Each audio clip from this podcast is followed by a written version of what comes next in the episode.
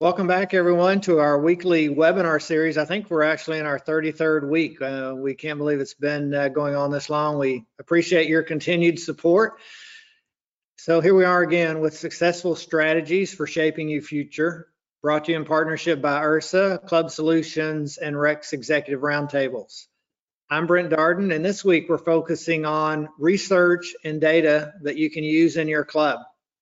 And Bill McBride, who is the co-founder, president, and C E O of Active Wellness, is a returning panelist, as well as Blair McHaney, who's the C E O of M X M and the owner of the Works of Wenatchee. Our guest panelists this week are Melissa Rodriguez, who's the senior research manager at I H R S A, and Killian Fisher, who's the international public policy advisor for I H R S A. So let's start, to, if we could, with uh, Melissa, maybe you and Killian. I'll let you go first, Melissa. Tell everybody a little bit about what does that title mean, the Senior Research Manager at I H R S A. What, what do you spend your time doing, or what are some of the things that you're working on right now?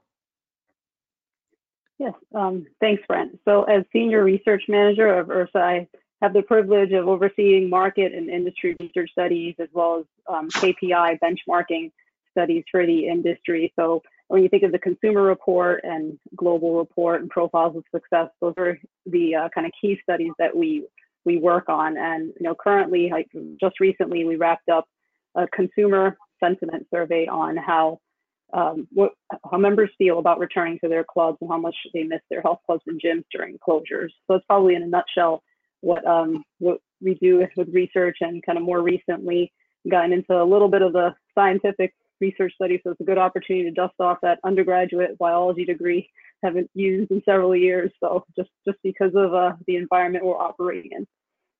Good. Well, it's a it's a really important role. We did a survey recently for all of you in the audience, asking I H R S A members sort of the three most important things they thought that I H R S A brought value to them with, uh, and one of those was education and research. They kind of listed those together, so Melissa is a big part of of that effort. And Killian, can you explain uh, what this big title means, the International Public Policy Advisor? That sounds very, uh, I don't know, big news. Well, I'm not sure if it's big news, but it's uh, basically the, the quick ten second answer, but I will expand a little bit more, is everything to do with public policy outside the U S. Um, so I deal with really clubs and the industry representing I H R S A on lots of different bodies. So that would include like U N agencies like the World Health Organization, which we've of course become familiar, very familiar with over the last seven months. Uh, O E C D, which is looking at the business, the tax side, really protecting the industry and advocating for different policies there. Uh, also UNESCO, where we run the U F I T, the Inclusive Fitness Project, sorry, project with them, and other aspects as well. Um, another big thing that's out there is in terms of standards as well. Um, and at the moment, we actually are a official liaison organization with C E N, which is the standards body for thirty-six countries, so it's beyond Europe. And there is standards that have already started for the fitness industry. So it's very important, obviously, that we are represented there and we're part of that, um, because you know I believe standards are good and they're needed, but we need to make sure they're achievable and that they're not too draconian or too out there. Um, and the other part I've been doing over the last seven months is I H R S A has formed a crisis communications team. So I've been privileged to be part of that team. It's really helping to produce all of the different articles, the webinars, and the different information we're there to try and help clubs around the world. Okay, great. Well, speaking of clubs around the world, uh, obviously you're from Ireland. Well, maybe not obviously, people haven't picked up on that accent, uh, but you're in Ireland, and uh, news is just coming out of your country about some pretty drastic measures that they're undertaking to try and contain COVID. Absolutely, Brent. Um, and yes, I'm I'm sitting here in my in my village in Ireland tonight, so that's where I'm broadcasting from. Um, and in five hours' time at midnight, um, the country goes back into virtual lockdown. Um, all health clubs, sports and fitness facilities throughout the whole country are closing as of midnight tonight. Um, basically, more or less everything is closing bar essential services. Um, we're not allowed any visitor to any household as of midnight for at least the next six weeks.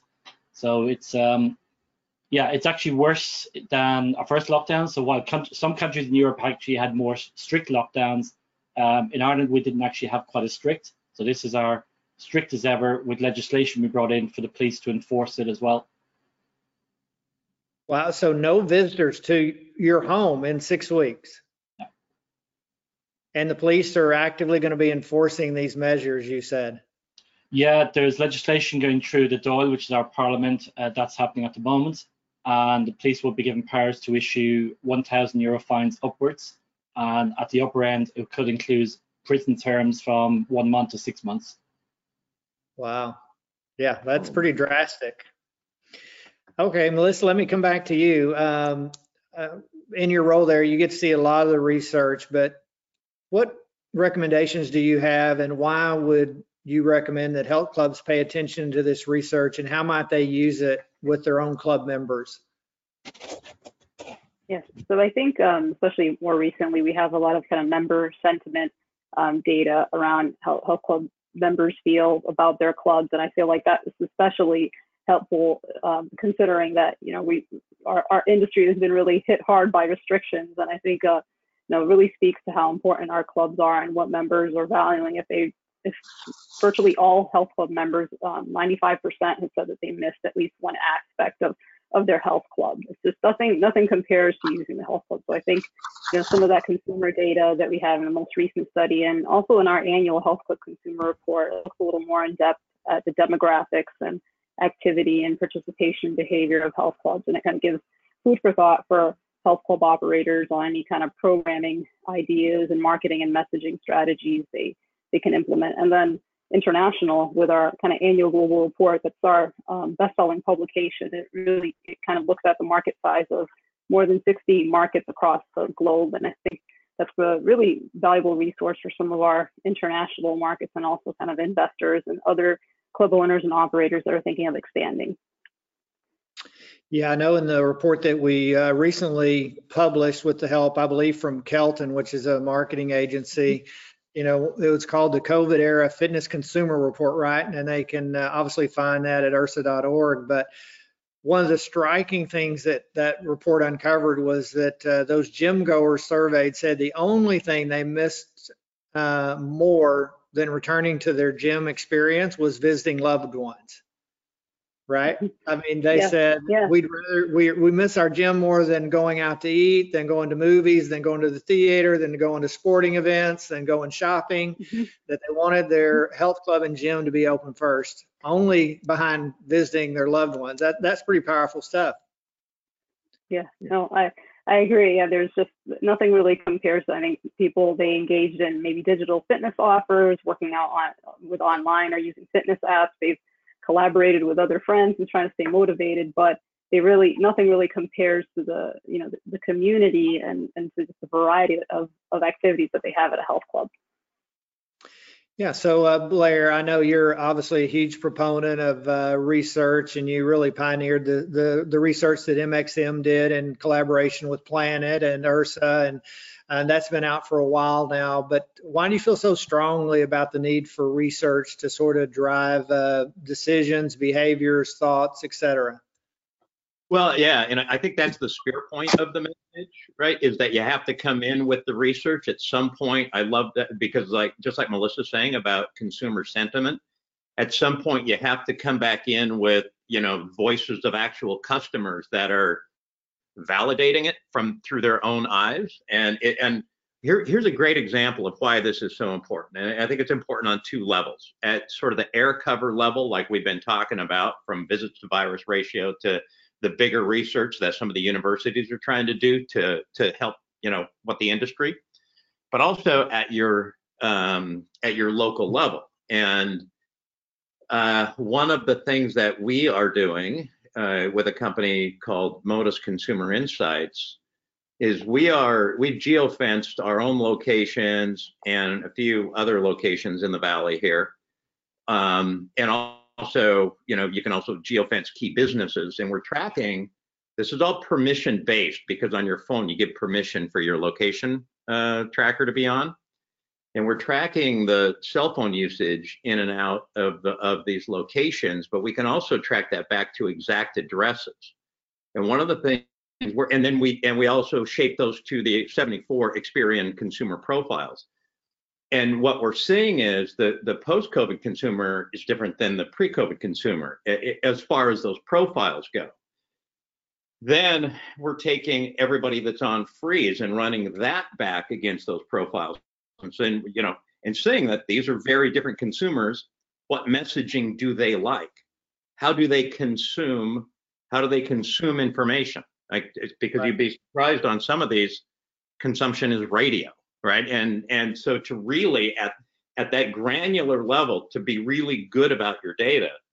And then to look at, of course, we look at all of our customer experience data and, and what are people saying about likelihood to continue their membership at this stage? I'll tell you that across all of our customers, and this is now almost two hundred thousand responses, likelihood to continue membership or likely to be a member in six months is running at about seventy-two percent right now, scoring a nine or ten on that question. So yeah. th- then, then the question is, what, what does that profile look like? Right? Like, who are those people that are saying that? And so I just, you know, you, you've got to have it in order to communicate right with your with your membership base, with the broad market, but also, man, I'm stunned at how many people make blind decisions without having the right. Blair, a, you, said, yeah. you said eight to nine um, on likelihood to continue being a member within six months. Uh, what was it pre-COVID for the same data set? Nine or nine or ten, Bill. Nine or ten, and I'll I'll I'll tell you in just a few minutes. Okay. All right. You'll see me uh, around here. So, Killian, let's jump back to you. Um, you know, everybody's worried about the COVID uh, spiking again here in uh, the domestic U S Obviously, you've shared the story of what's happening in Ireland. What do you think clubs can do to sort of protect against being closed down again? Is there anything the clubs should be doing or can be doing? Yeah, I mean, I think there's there's a number of things clubs can actually be doing. Um, it's two big messages, and I can give a couple of examples in a sec in terms of how this has worked or where this has worked. But okay. The two key messages are, one is the essential nature of the clubs, and some of the things you've been talking about already is demonstrating that, you know, it's not just the physical activity is good for us, but there's lots of advantages for clubs from a mental health point of view, from a social point of view, from a safety, which is the second aspect. And I think it's really important to actually show how safe that clubs really are. And we can never say they're one hundred percent safe because nowhere is one hundred percent safe. Right. But it's using tools that we developed with the World Health Organization, like the key considerations documents that are out there. We also risk assessment, and lots of clubs are actually using them. And again, they're on I H R S A dot org to actually use them free of charge. Um, so we really encourage clubs to actually use them. Go to your local governments, your state authorities, and so on, and actually say, look, we've actually gone through, we've used these risk assessments, we've done all the mitigation measures to really show that our clubs are running as safely as possible, um, so that you can demonstrate that, look, we've got all the measures in place, we've followed the tools represent, uh, sorry, recommended not just by I H R S A, but that have been developed with the W H O, with leading experts internationally. Um, And let me give you a good news story on that, which has just come out in the last forty-eight hours. We actually haven't even published this yet, so it is hot off the press. Um, Ma- I get the pronunciation right, but it's um, Maharashtra, which is a province in India. Um, names you may be more familiar with would be Mumbai and Pune. Um, it's actually an area of one hundred twelve million people. So this is not a small area. This is an area with a population of over one hundred twelve million people. Okay. Chief Minister agreed at the weekend that all the health clubs in that area can reopen from next week. The main reason he's allowed them to actually reopen is on the back of information resources from I H R S A that U H F F, which is our Indian national partner, have actually used. And it's using things like the key considerations documents, like Blair's M X M survey. They've actually used that in India as well, Blair, you'd be glad to know. Um, so as well as the various I H R S A resources, the state alliance information, they've used all those things to actually show how safe clubs are. They're introduced protocols actually following all of our advice, and the Chief Minister has now agreed that all the health clubs in that region can reopen on the back of that. That's, that's awesome. Yeah.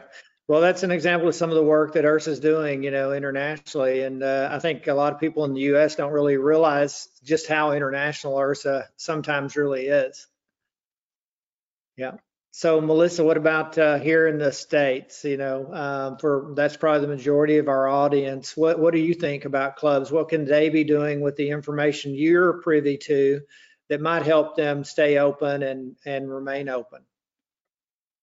Yeah. I think a lot of what we're seeing with the consumer sentiment is really emphasizing kind of the importance of clubs and the physical health and well and mental wellness of of of, of themselves. I think, you know, emphasizing how important that is, that because the clubs, they they really can't um, they don't have the same sense of community as exercising on your own. It really does help kind of address those feelings of like social isolation and even, you know, just kind of feeling down over the over the closures, and especially heading into these shorter fall and winter months. I think clubs, exercise, we already know how much of a mood booster that is, and then exercising with with your friends, with your family, with your loved ones at a club, with the, a personal trainer, and in that energy of a health club, it's only going to boost kind of your social your social well-being and overall mental wellness and wellness, and help you kind of manage stress as well. Yeah, Bill, uh, you know a little bit about marketing, I think, and uh, we were having a discussion on one of my roundtables yesterday. You know, what's your thought about the marketing messages that clubs should be having right now? Should it really be focused around containing COVID and safety, sanitation, air filtration, et cetera? Or does it need to really begin to move now about the benefits of exercise, or is it both? Yeah, I think it's both, but I mean, if you go back to the basic paradigm of how do you train a new staff member, what's the first thing you do? You tell them what, what you want them to do, right? Then you show them how to do it, and then you have them do it, right? So tell, show, do. And I think the same thing's important with the messaging to the consumer, because we've got two different audiences here. We've got the great work that uh, Melissa and IHRSA and, and Blair and M X M and, and others are putting together for the governmental agencies. And that's one audience. And then you've got the consumer. So, you know, tell the consumer what you're doing to keep them safe and provide a solution for their health and well-being. Show them with member testimonials and staff testimonials and staff video and member video um, what the experience is like. You can tell me how safe and how you've mitigated risk and how you've reduced the check-ins to COVID infectious rate to zero point zero zero two percent. But as a consumer, you're just telling me stuff, you know, I'm going to take it with a grain of salt, you know, I'm going to, I'm going to view you as a credible source because I have a brand affinity and trust for you as my club provider. Uh, but it's much more powerful to hear it from other people and to see it. And, and so that customer testimonial on the video, um, and then, um, you know, and then you got to back it up. You know, um, I've got a lot of people that have gone back to clubs in Arizona. The clubs are saying they're safer. They're doing all these things, and then they go in and they don't see the behaviors by the staff match the messaging. And so you've got to tell, show, and do, just like you do with training, and you have to be delivering on the execution of living the behaviors in the club environment and enforcing other members to do so. Because otherwise you just got some, some puffery with marketing, and you'll immediately be exposed as a phony and lose credibility. So tell, show, do, live, live the example. Blair's dying to jump in here. Blair, what do you I'm got? I'm dying to jump in here. This is, this is so demonstrative of what it was like for the consumer even before COVID. In other words, so many companies are nothing, their message is nothing more than marketing blather. Because when people walk in, the behavior is very different than what they say they are. Like right. nobody says, nobody goes out in their marketing pre-COVID and said, believe me, you're gonna have a mediocre experience when you come in here. Everybody's got the best staff, everybody's got the best facilities, the best programming. That's crap, right? And and now it's even it's even more important right now than ever before. And so I'll give I'll give you an example. You know, I shared some data with you guys yesterday from Wharton Business School um, that they just did on the on the on the retail experience, right? The the the pre and post COVID retail experience. Companies, the retailers that showed um, that they did the maximum, the maximum. And if you can remember on our roundtable, remember all all of us talking about, good Lord, how much are we spending on all of these systems and processes and the, the screens we're putting in and you know, right. custom masks and all of this stuff, and all we kept saying on our roundtable, Bill and I've said it a thousand times. It's optics. It's optics. It's optics. Yeah, people can dis. People know what six feet apart is. You don't have to have this stuff on the floor, but it's optics. And those companies that have shown where the consumer says, I think they've done the most, loyalty is two point two times X times greater than companies that didn't show maximum. That's one of the most important pieces of data out of that Wharton information that came out. Now, so now we just opened, we've been open four weeks. As you, it might be, might surprise you that we use M X M in our clubs. And so one, one of the things that we do is we do a, le a, a lead generator and a review generator. So the review generator is designed to push people up to Google. We ask everybody, you don't just ask your promoters. We are getting at least one five-star review every day right now out on Google. And it's because people are coming, it's exactly what Bill said. They come in and they, they see what we told them we were gonna do. They see it when they come in, and now they're saying, that rocks. So back to what Bill was saying, you say you're gonna, you, you say you're gonna do all the safety stuff, they come in, they see that you're doing all the safety stuff, and then guess what? The testimonial goes out and says, wow. And what did Scott Gillespie say yesterday, the one he got in on M X M, where the person said, I just got back from Disney, you guys do a better job than Disney did. I mean, yeah. That's pretty powerful. Yeah, well, the survey, this same survey, this COVID era fitness uh, consumer survey, uh, nine out of ten members that have gone back to their gym checked the box that said, I have complete confidence in the sanitation and protocols of the gym I'm going back to. So the good news, I agree with you and Bill both. The good news is nine out of ten gym goers, whatever clubs they're going to, they feel really good about that. So that's a good part of the message for sure. Can I add one more thing? Can I add one more thing on that real quick? Is, no, is that no, no. Bill. Okay, Bill first. I saw his hand first. Go ahead, Blair. I just want to make sure that as group fitness starts to open more and more, that we are super tight on group fitness, because if we have problems, that's where it's going to come from. We have to, there, you know, we have to make sure that our standards are maybe even more detailed for our group fitness rooms. Bill. Yeah, I just, I just want to add. It doesn't matter how far you went in the spending on this. You know, it doesn't matter if you changed your air conditioning system, if you added the barriers between every piece of equipment. That's not what matters. What matters is, are you doing everything reasonable to protect people's health and safety? And don't say you're doing things you're not doing. So if you're not doing them, don't go overkill on the other messaging. Just be more silent to those things. Um, the thing is that we get ahead of ourselves a lot, and and, and that's, you know, what I want to caution people is tell, show, do, don't get ahead of yourself. Under promise, over deliver. There you go. So Killian, back uh, to sort of more of the research components. Uh, you've kind of shared some of the things that are coming out of Ireland, uh, and then you shared a little bit about uh, India as well. But you're in touch with a lot of the other countries, and some of them have already done some pretty good research uh, projects around COVID and the uh, likelihood of contracting COVID. I think Australia comes to mind, uh, Norway comes to mind. Can you speak to those a little bit? Yeah, absolutely. So yeah, Blair's done great work with M X M, obviously, in the States, and we've been using that globally, which is great. Um, Fitness Australia, which is our partner uh, for Australia, has actually done similar type work in terms of check-ins, and obviously looking, sorry, also looking at consumer confidence and that side. Um, one of the headlines they give you from Australia is that they gathered six point two six million check-ins from four, sorry, four hundred twenty-three gyms and fitness facilities across just New South Wales, which is one region in Australia. That was from June the thirteenth to October, sorry, August the eleventh. And in that, there was only thirteen cases out of those six point two six million visits within that region. Um, that was actually a region, well, Victoria, which is part of New South Wales, have actually had a lockdown for um, the last couple of months, and they're just starting really to open clubs again. So this kind of data is so important to really kind of argue and advocate with governments to get clubs reopened, because there is there's definitely this fallacy out there all the time. Oh no, you're going to get infected in gyms, and it doesn't matter what you do, everybody is together. Um, So I think that that is really so important there. Um, so the Oslo study, yeah, you mentioned the Oslo study. Um, the Oslo study, which has been published some time ago, again, a great research there to show that the risk or the chances of getting COVID in the gym is absolutely minuscule. Um, you know, so everything we're reading all over the place is really around that.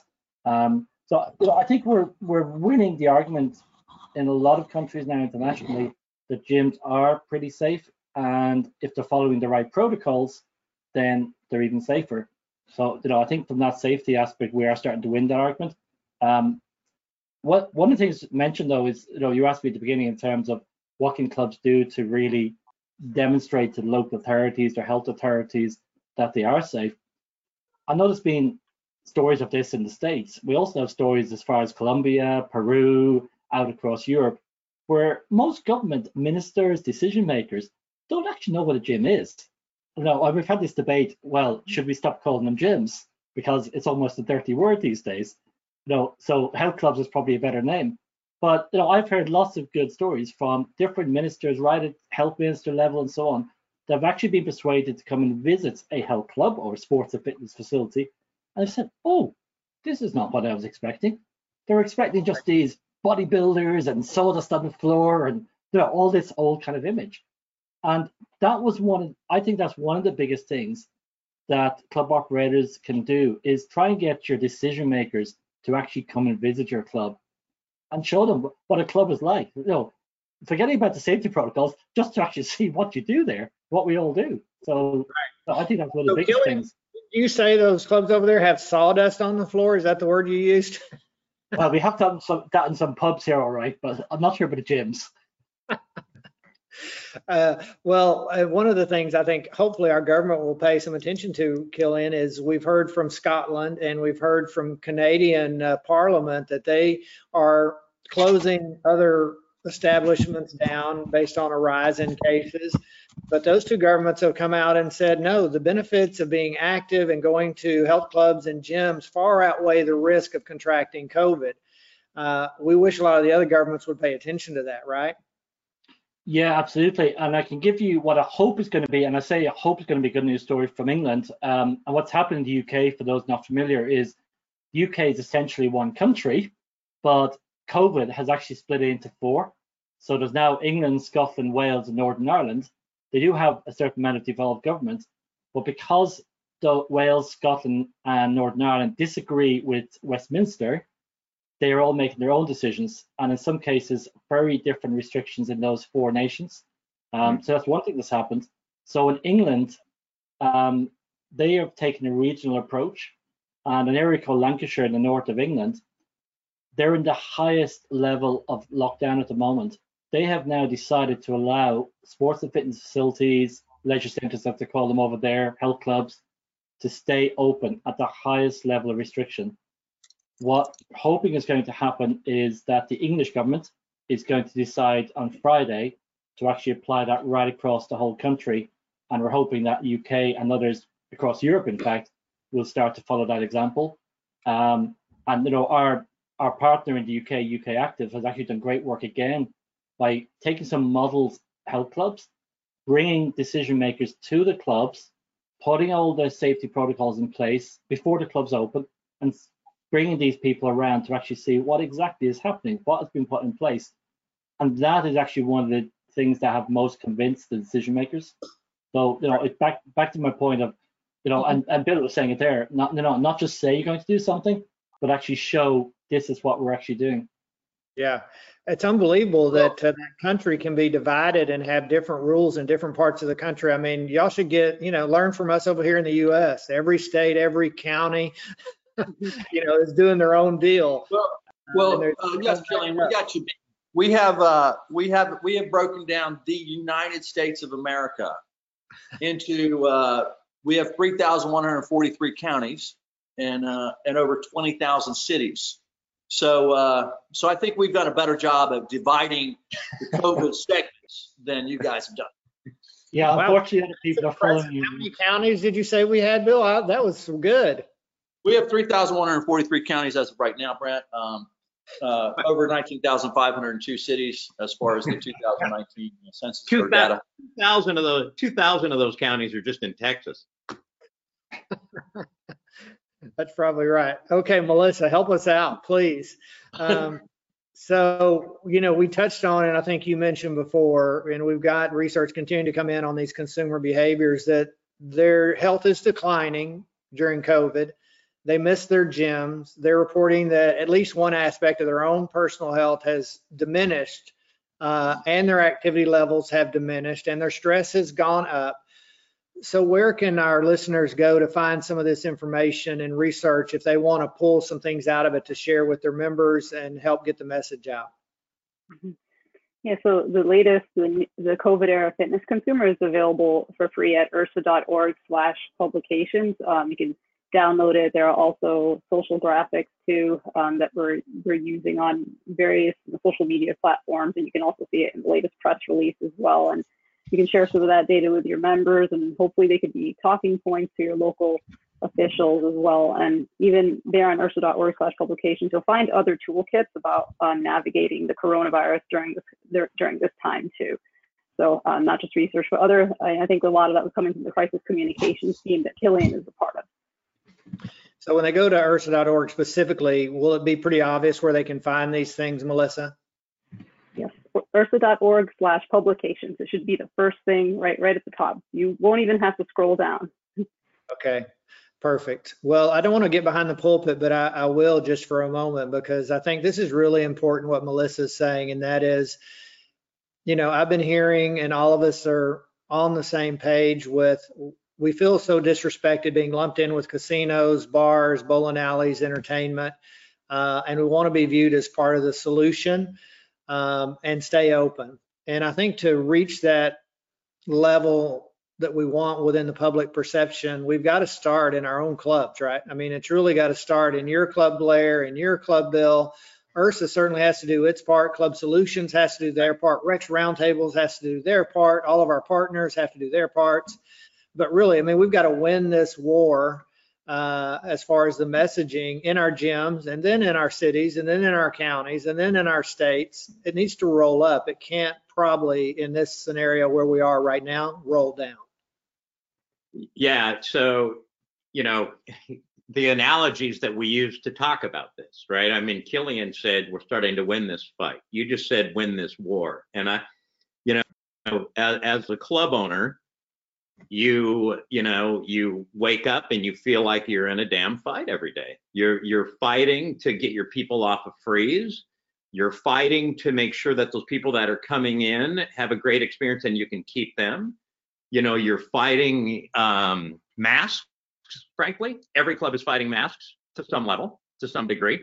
Even if you don't have a mask policy and you didn't have to have masks, well, people think you should, right? So, I mean, the ma- so you fight that, and then you get up and you and you see an article that says a studio had an outbreak up in Canada, and it's and then it will go on to say something like this. That's why gyms are dangerous. This proves why gyms, and you and you. You know, and so you have feel a visceral like, reaction. You, right? a visceral reaction. So then you fight that, and then you feel like you're now fighting. And, and here, Killian, it's like, am I, am I fighting my city and my county and my state? Like, what all, what all am I fighting here? And and this is going to feel exhaustive. It's going to feel exhaustive. But the way that you'll win this fight is with research. The way that you win this fight is with high frequency data within your own clubs to understand your own customers, how to get people off freeze, how to keep these existing customers. This is going to take some stamina for our whole industry, and it's going to start with every single unit that's out there. And that it's going to be so critical. Don't just frickin' look at I H R S A and say, save me, because we have to be able to take the research that I H R S A is leaning into, that I H R S A is providing. We have, there's going to be a lot of connective tissue between what I H R S A is doing and what we should be doing as club operators. And mainly, but, ma- but, mainly, don't have a damn outbreak in your club. Yeah, that's right. But there's also something to be said for being the squeaky wheel. Okay, so you got to have the research, you got to have the data, you got to have the the proof, but you've also got to communicate with your legislators, communicate with business leaders, communicate with your healthcare providers. You got to communicate and be a squeaky wheel. You want, we want to get to a point where they go, you know what, we're not going to mess with the clubs. They're a pain in the ass. They're not going to let us just roll over them. They're That's gonna, right. You know, so, so, you know, what the California Fitness Alliance is doing, you know, they're doing some stuff with lawsuits. We're, you know, suing the governor. The governor's not going to want to go sit for a deposition. You know, they're not going to want to do that. And so, um, and they probably will not have to do that. But, um, But being a squeaky wheel, communicating, sharing, um, that research that Blair's talking about, and uh, and not not just accepting your fate, but but being a part of. Uh, no, you're not going to roll over us. We're proud of our product. It's essential, and it adds value to the community. And we're not going to be quiet. That's right. And jump on this IHRSA initiative right now. Right? I mean, this is a big deal. You want to know what you can do to help keep clubs open? Get more, get more senators, get more congressmen to sign on to that bill. That's one thing you can do. If you have a state alliance, be an active part of your state alliance and make sure you're in there. Eric Killian talked about bringing leaders in. Our state representatives have been in through our clubs. That is, and that is the squeaky wheel piece, and it's going to take that. Yeah. Totally agree. Yeah, I think. Yeah, just... so Killian, let me yeah jump back to you, Killian, about uh, the international uh, add-on to what Blair was saying, but also the audience is asking: are there some specific strategies that you've seen some of the countries internationally use successfully with the lawmakers that you might share? Yeah, and what what Blair and Bill kind of prompted me there is there's different approaches being taken in different places. I think you have to look at the cultures. And while, okay, you're looking primarily at the states, I know the cultures can change between counties even or states. So I think it's important to look at that. I mean, give you one analogy that's happened over the last seven to ten days. Um, in Canada, they're very mindful to really take the approach of working and collaborating with provincial government and the federal government. On the other side of the transatlantic in France, I'm using those two analogies because obviously there's a French-Canadian influence, but the French in France have a totally different approach. They get out in the streets protesting, and their way in France to try and get action from government is to get on the streets. So our French partner uh, in France, led by Christophe Anderson, have been out there in Marseille protesting in the streets. We've had the guys in Paris as well. Um, that would be, my, personally, that would be an approach I would take. I think it's much better trying to collaborate with government. But in France, that's what they have to do to make things actually work. Um, so in terms of properly answering your question, Brent, in terms of, you know, the approach to work, it is really what I was saying earlier about collaborating with government. I think the Indian example is probably the best I could really highlight.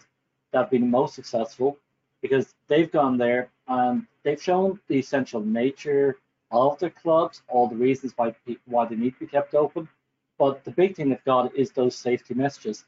Putting protocols in place, showing, look, here's IHRSA, the global association, here's the work that's done with W H O, here's the science and the data with the M X M data, the other data we have from Australia and so on, and actually presenting that research and data to the government in a, uh, let's say, a calm, logical manner, met up with them, showing them the clubs.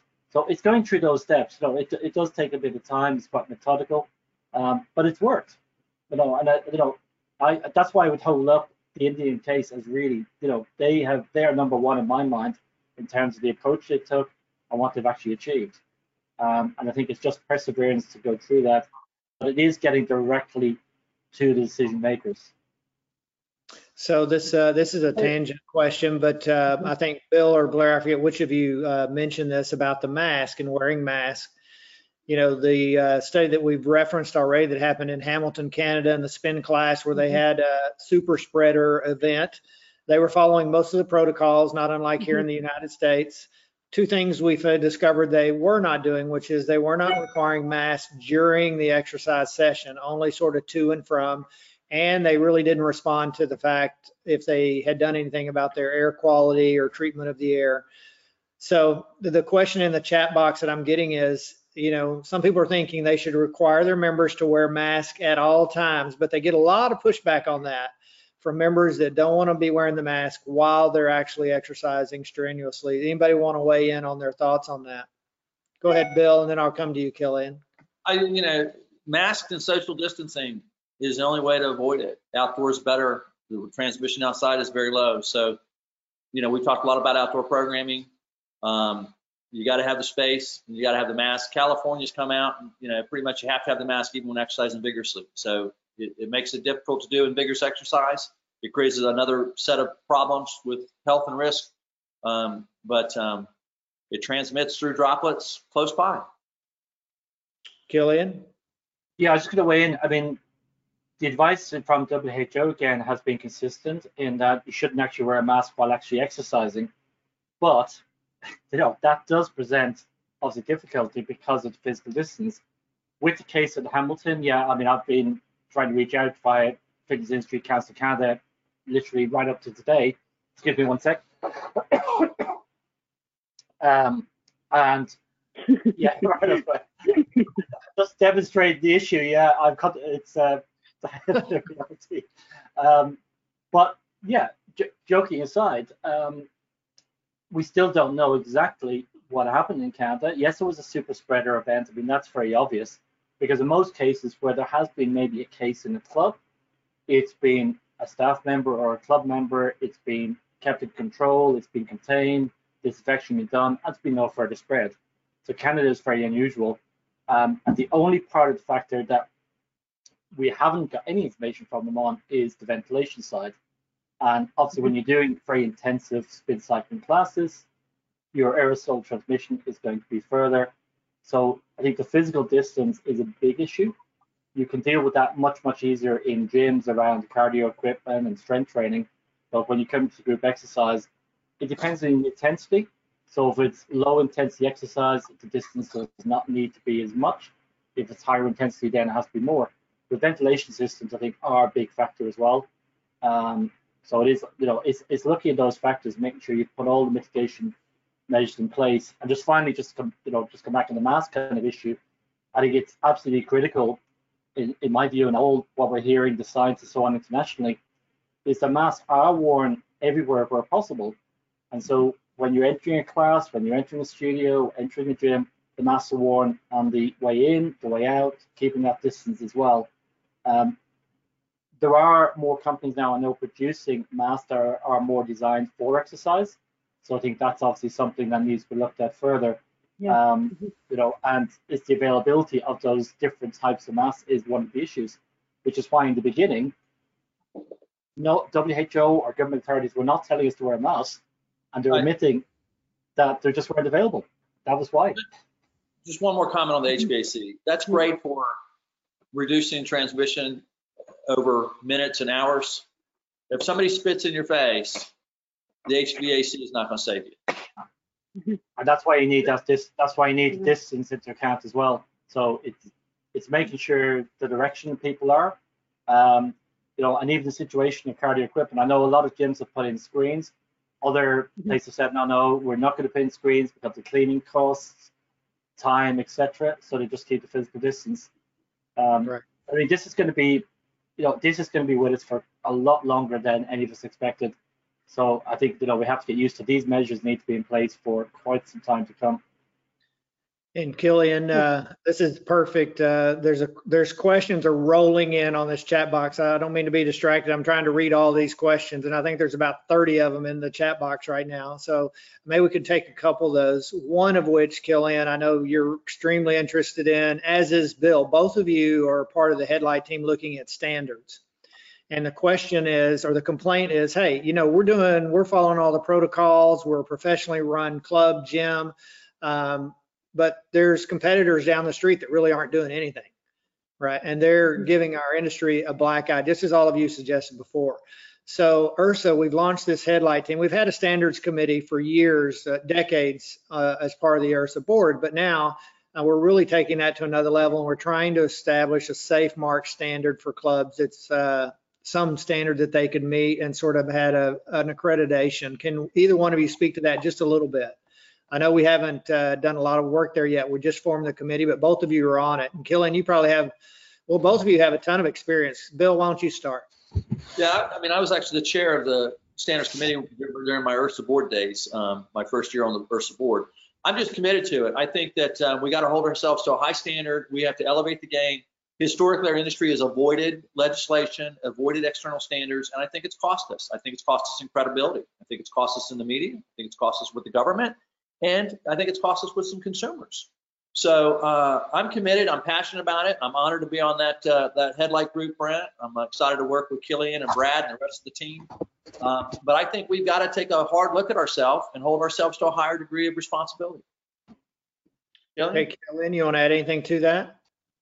Yeah, I think just say, look, as Brent, you know, and Bill, I've been a firm believer in standards for a long, long time.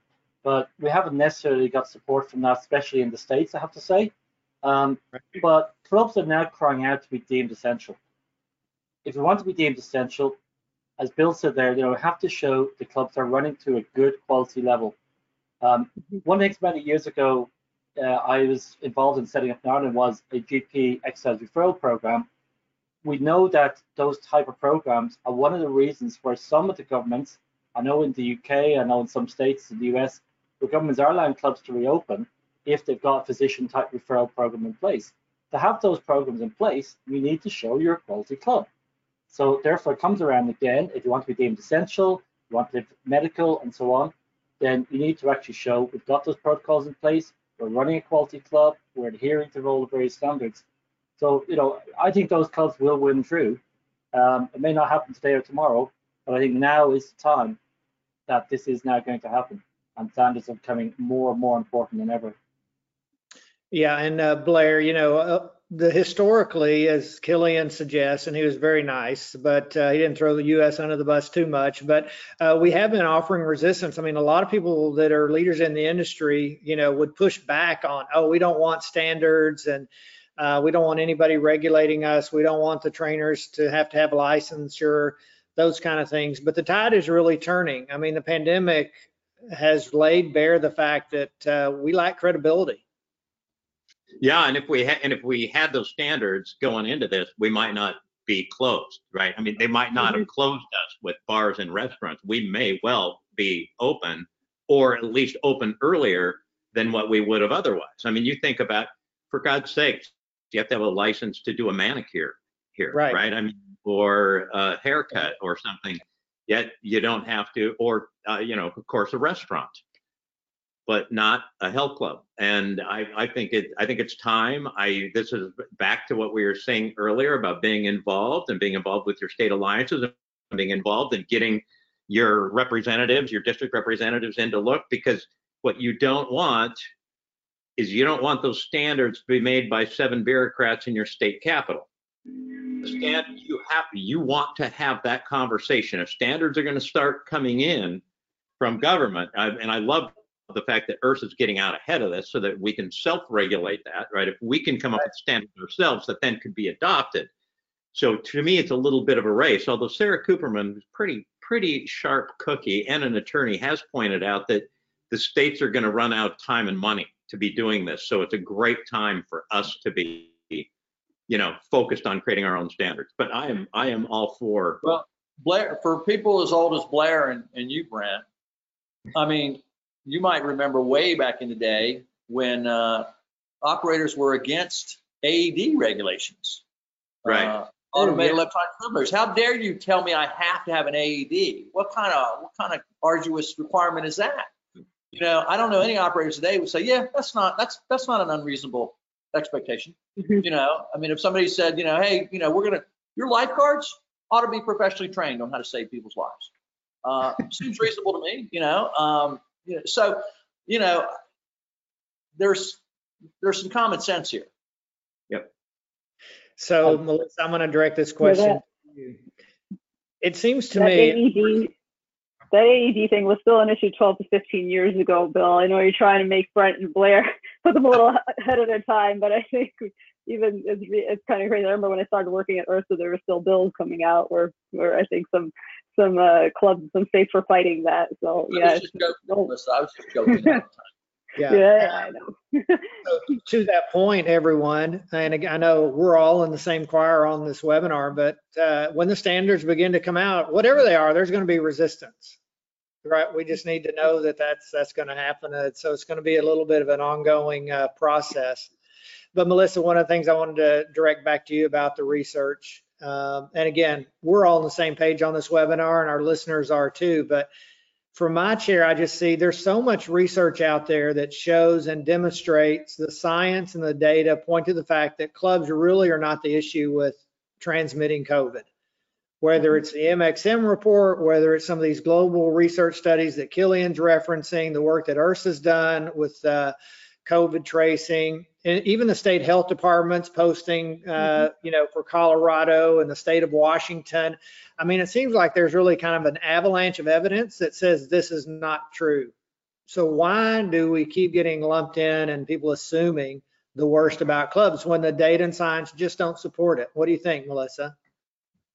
Yeah, No, I think it's uh, because we're a public space, and they're just as hard on us as like as other public spaces. But as you mentioned, there's um there's a C D C study that showed that, you know, essentially like there wasn't any statistical significance to clubs contributing to the spread, that they were finding more of an association with indoor with dining and and with close contact. So it it seems as if we just have the we're we're handed the uh, the more challenging cards, and we have to just keep like adding evidence upon evidence. But I think, you know, to your point, that once we have these standards and we can contribute to the image of how, you know, professional and pro professionalization of the industry and that sort of thing, that's truly going to help us. But there is, you know, ample evidence out there, but there's just this perception that all that we do at clubs is like sweat, and it's just going to get onto someone someone else, or there's a lot of breathing hard, those, but it's just, um, I think it's just, we've just been handed that, um, dealt those cards, and we can only give them as much evidence as we have, as data that we have, and,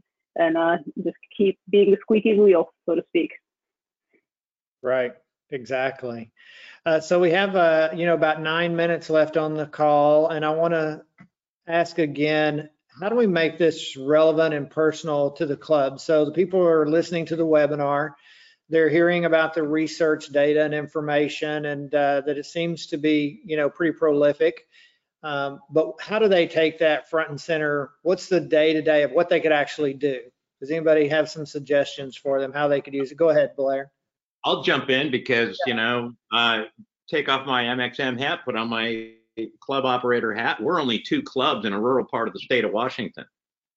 Use it on your social media. I think we have about eight thousand um, followers on our, on our Facebook page here in Wenatchee. Mm-hmm. You get it out there on social media, get other people to share it, ask your ask your staff members to share it. Don't just do it once as an event. Establish an operating process where, as this information comes out, and it's going to come from IHRSA, it's also going to come from other sources.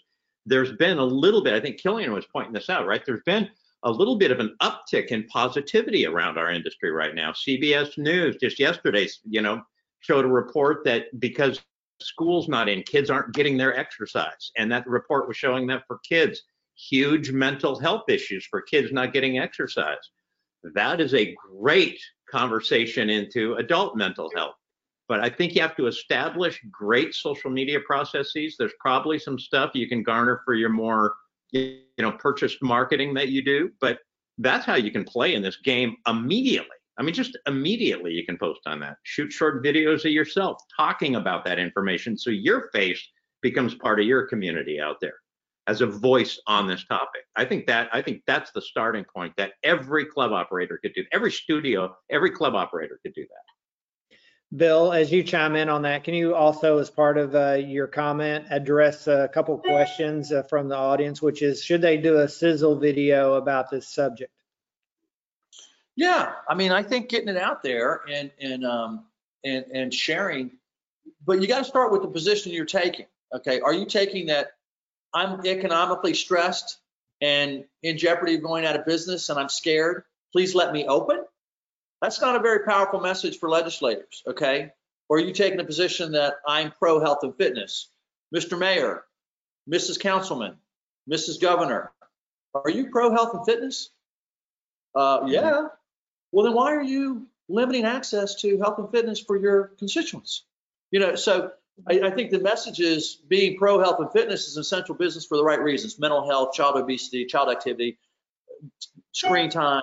And I think a sizzle video is a great way to tell a story, but you got to be careful what story you're telling. You got to tell it from not a selfish point of view, but from a solving solving a problem for the community's point of view. And so, you know, that's what I want the politicians to answer. Are you pro health and fitness? Are you pro wellness? Um, well, yeah, of course I am.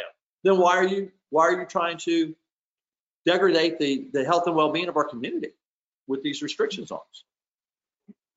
Okay, and good. Another thing that uh, I would kind of add is just also, if, especially if you're, you know, a, a larger club or you have multiple locations, tell them how many people you employ, how many jobs you, you have, you know, because I think that definitely has an impact on the economy. And if you're in one of those states where there is a sales tax applied to your services, tell them how much you pay in sales tax revenue, because we know these like local and, you know, and, and, and uh, state, you know, all, a lot of economies, they're they're going to be strugg- struggling and suffering just because of the impact, the economic impact that COVID has had on, on just about any industry, on most industries. So if you emphasize what you're contributing to the your local economy, I think that's uh, they, they care. The legislature definitely cares about the money that's coming into the economy. So I think it's another thing, another another talking point too. Melissa, I think you're dead on. Also including the number of members in addition to the number yeah. of staff. Yeah. You know? Mm-hmm. Yeah, Melissa, you uh, correct me if I'm wrong, because I'm sure you will remember these numbers better than I, but it seems like we're reporting and estimating that by this year's end, some three hundred seventy thousand health and fitness professionals will have lost their jobs. Is that right, or am I mixing that up? Yeah, the, the numbers are, are going up uh, a lot. I think, you know, we it could be anywhere as much as forty to fifty percent of, of the workforce will either be cut or like reduced. Their hours will really be greatly reduced. I've seen clubs, they're just, they're really running a tight ship, you know, very lean with their staff just because of a lot of those restrictions. I mean, when you you can only operate at twenty-five to fifty or sixty percent capacity, you really have to watch those variable expenses. And that, unfortunately, the largest one is payroll. So, um, yeah, I think it's definitely having an impact on on jobs for fitness professionals and, and support staff. So, Killian, and as one of your closing comments, I mean, the rest of uh, the world really has been running, especially in Europe, uh, a little ahead of the U S related to COVID. Are there any kind of takeaways of lessons learned that uh, may not be so obvious that we should be really paying attention to here in the States? Two words I'd use is be prepared. Um, and I grew up in the Scouts, and Irish is B L F. And I think that's the thing is, you know, I believe in being optimistic, but also being realistic. And I think that's the best thing, is to actually be prepared for further closures, further restrictions. Yes, take all the things we've talked about during this webinar and all the other resources, try and use them to stay open.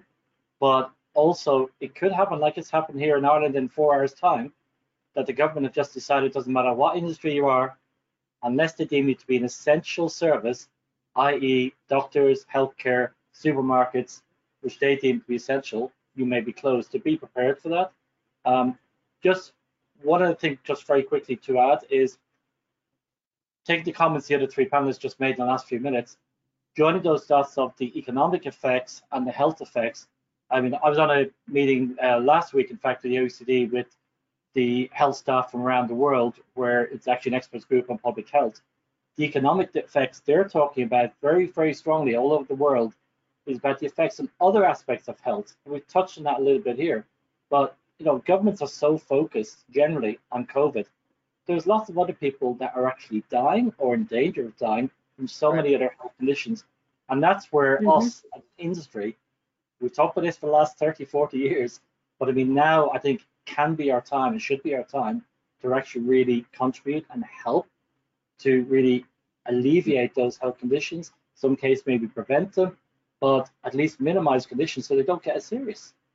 You know, I think there's so many stories we can tell around that, um, and that is so, so important and can save governments money. So you can link the health benefits and the money. Yeah, no, I think that's really great advice.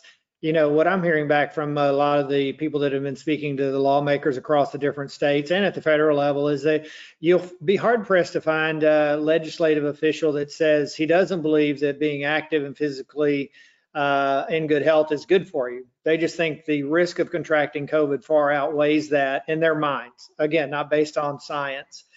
And then related to the public perception about our industry, sadly, as we all know, we're still in the U S attracting only about twenty, twenty-two percent of the population or actually belong to a health club.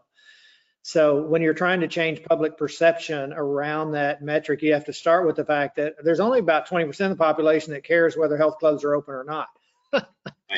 Uh, you know, there's a lot more people that care whether the bar's open or whether right. the casino's open or the restaurant or the movie theater than they do about clubs. So, you know, we're already dealing with a very narrow segment of our uh, population. We got to make sure that, that we're using that leverage as much as we can.